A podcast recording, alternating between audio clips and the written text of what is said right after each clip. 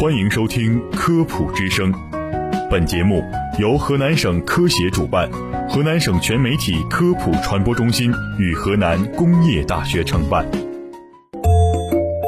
诠释生活奥秘，沟通百姓咨询。忙碌的一天，为您送来营养快餐。用最简单的妙招探索生活的奥秘，用最快捷的方式了解百科知识，打开视角，健康人生尽在生活百科。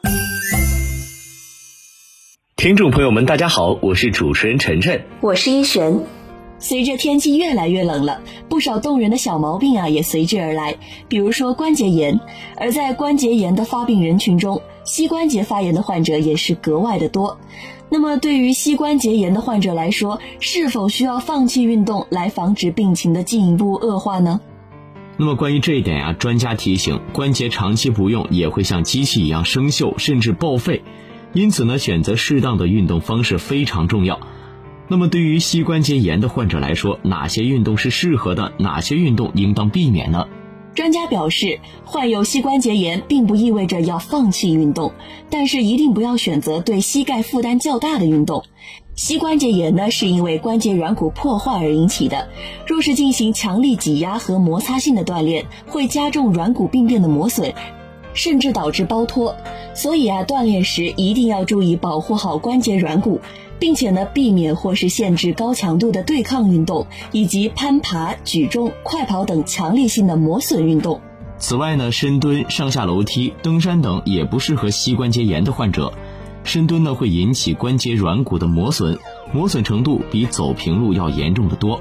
而且深蹲呢，容易引起内侧半月板后脚挤压损伤；上下楼梯或者登山就容易引起髌骨关节磨损和半月板的损伤。那么，既然上述运动都不适合膝关节炎的患者，咱们可以选择哪些负担较小或是能够缓解膝关节炎的运动呢？其实，不妨试试快走吧。快走不仅可以增强锻炼，还可以缓解膝关节炎。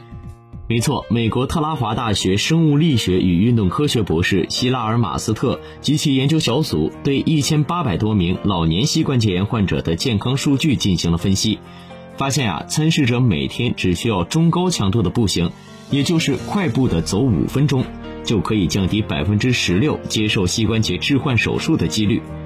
在这里呢，中高强度的步行被定义为每分钟步行一百步以上。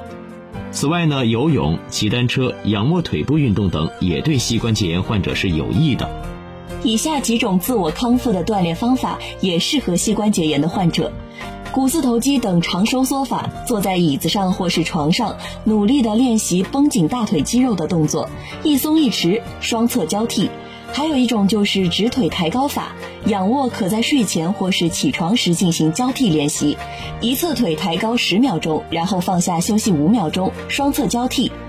另外一种呢就是股内侧肌法，坐位双下肢伸直，双膝中间放一枕，双足并齐，双膝用力夹紧软枕。还有一种呢就是坐位伸膝法，坐在椅子上或者床旁，将双足平放在地上，然后呢逐渐将左右膝交替抬起伸直。并且保持直腿姿势五到十秒，再慢慢的放下，双腿交替进行，重复练习十五到二十次。最后一种呢，就是仰卧屈膝伸膝法。仰卧位将一侧膝关节弯曲，尽量贴向胸部，用双手将大腿固定五到十秒钟，然后逐渐伸直膝关节，两腿交替进行，重复十五到二十次。坚持锻炼，适当锻炼，才能保护好我们的身体健康。